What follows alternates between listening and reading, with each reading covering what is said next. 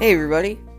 Welcome to the All Things Fishing Podcast, a podcast where each week I talk about just that. This is All Things Fishing. Hey, everybody. I'm excited to be recording the 32nd episode of the All Things Fishing Podcast this week. And uh, this week's episode is going to be maybe a bit boring, but important. It's about staying safe on the water. So, uh, before I start the show, um, a couple weeks ago, I got a telescopic rod. Um, I was going to do a review on it. Um, turns out it was not the greatest quality. Did not like it very much. Um, within a few uses, it had already broken. It's from a company that I'm going to try to pronounce. Um, uh, yeah, I'm going to try to pronounce this company, but um, Saogayang is how I've heard it. Um, in some YouTube videos, or in one YouTube video I um, searched. Uh, but yeah, it was a Saogayang uh, telescopic rod and reel combo. It was not the greatest, not very good quality. Um, I mean, it was from Amazon, so I'm not sure really what I expected. But um, yeah, so I will be um, I'll be continuing the search for a good telescopic rod. Um, it was 45 bucks on Amazon, and if you're not going to be using it a ton, probably a good purchase. But um, yeah, so it, it, it did not end up the best for me because I would I would have been using it a lot if I had not returned it, and it was just not not good enough quality for the amount I was going to be using it for. Uh, part of the reason I assumed it would have been good was because of like it was the it was only like 15 bucks short of like the most expensive ones I saw.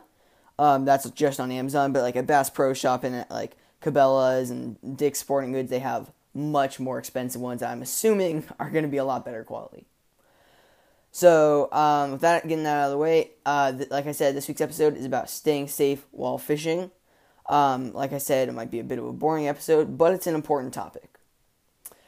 So, um, some things that I always have with me that you should always have with you when you're fishing that can just like then keep you safe and um, help you. It might not even be like a safety thing, but just like um, just help you out, stuff like that. So, things that I always have with me, and you probably should too is a flashlight because if you get like most of the fishing I do is in like populated uh, like or is like heavily fished waters, populated areas. So like I'm not gonna be I'm not gonna get lost while I'm fishing. But if you're the type of person that like like like I like to do this when I can. But if you like walk if you have to walk through the woods and like your fishing spot is like on a like on a like lake in the middle of nowhere, then you probably or you're gonna want a flashlight. Um, you're also gonna want uh, you're also going to want a waterproof. Uh, you're going to want waterproof matches, and just in case, you want to put those matches in a waterproof match case. So those that just helps you start. In, in place of those, you could also have flint and steel in your tackle box uh, or in your tackle bag, if you feel confident you can get a fire going with that. But uh, yeah, I have waterproof matches inside a waterproof match case in my tackle box at all times also something that could um, just keep you warm and dry. Uh, you can also cut it up and make it into an emergency shelter, but uh, that's an emergency poncho.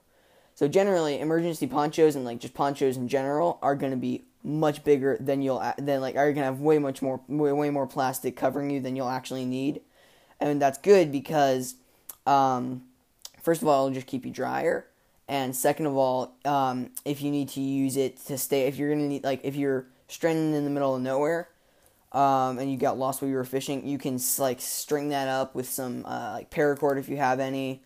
Um, you string it up with some of that, and it is uh, basically a shelter. Just something to keep, basically just something to keep you warm, uh, dry, and like hopefully dry, and maybe warm, or probably warmer than you would be out in the rain. Um, yeah. So some things that will that will also be helpful in some situations. Or sorry, going back to that, going back to the first subject, um, in that uh, first category, you're also going to want maybe a little first aid kit in your tackle box. Uh, like you don't need to have to be able to like you don't need to have to be able to perform surgery out on the water, but it's just always good to have maybe some like some band aids, some stuff to, like some disinfectant wipes, uh, stuff like that. That can just that'll just help you till you like if you're like if you get a catfish fin through your hand just to clean out that wound so it doesn't get infected uh, until you can get back to a, a doctor. So, um, also, these things are going to be helpful in some situations. Um, and something so like some things that like you would never really need if you're like fishing uh, if you're fishing in some places and but then in other places would be very very useful and almost 100% necessary so if you're like deep sea fishing like i'm sure i'm actually uh, i'm certain that all deep sea fishermen um, all deep sea boats in general have a boat to shore radio or at least a um, or at least a uh, radio that can uh, signal other boats uh, from long distance. Like a long distance radio is also going to be really useful if you're deep sea fishing, or if you're just like offshore offshore fishing of any sort. Really, just a good thing to have in case you get in case your motor breaks and you get pulled away to sea. That's that's going to be a really great thing to have if you're boat fishing. Also, um, a water activated emergency transmitter. There's a better name for those. There's companies that make them. I forget what the company name is. Uh, I'm sure there's multiple companies. Never really something I've looked into because I don't. I know I won't ever. I, I know generally, uh, for for a few years at least, I will not need something like that because I'm. I do not do any ocean fishing, like especially not from a boat. Like I do some saltwater fishing, but I never saltwater fish from a boat. I want to though.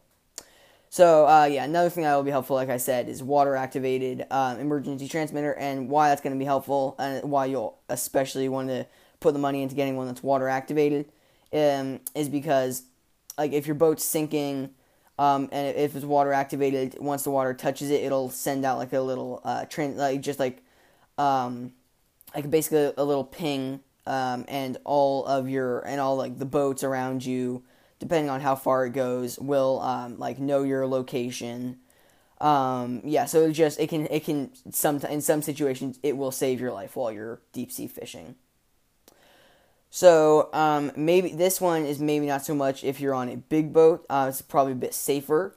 But if you are like canoe fishing on a big lake, or if you're kayak fishing, or really canoeing or kayaking of any sort, you should al- you should always have a life jacket with you and on you at all times. Um, if you're in like if you're on like a giant boat, it doesn't matter as much. But um, yes, but like if you're canoe fishing or just canoeing, um, and the same thing for kayaking, it's a really really good idea to have a life jacket. So that's the episode for today. A pretty long episode today. Uh, I'll see you next week.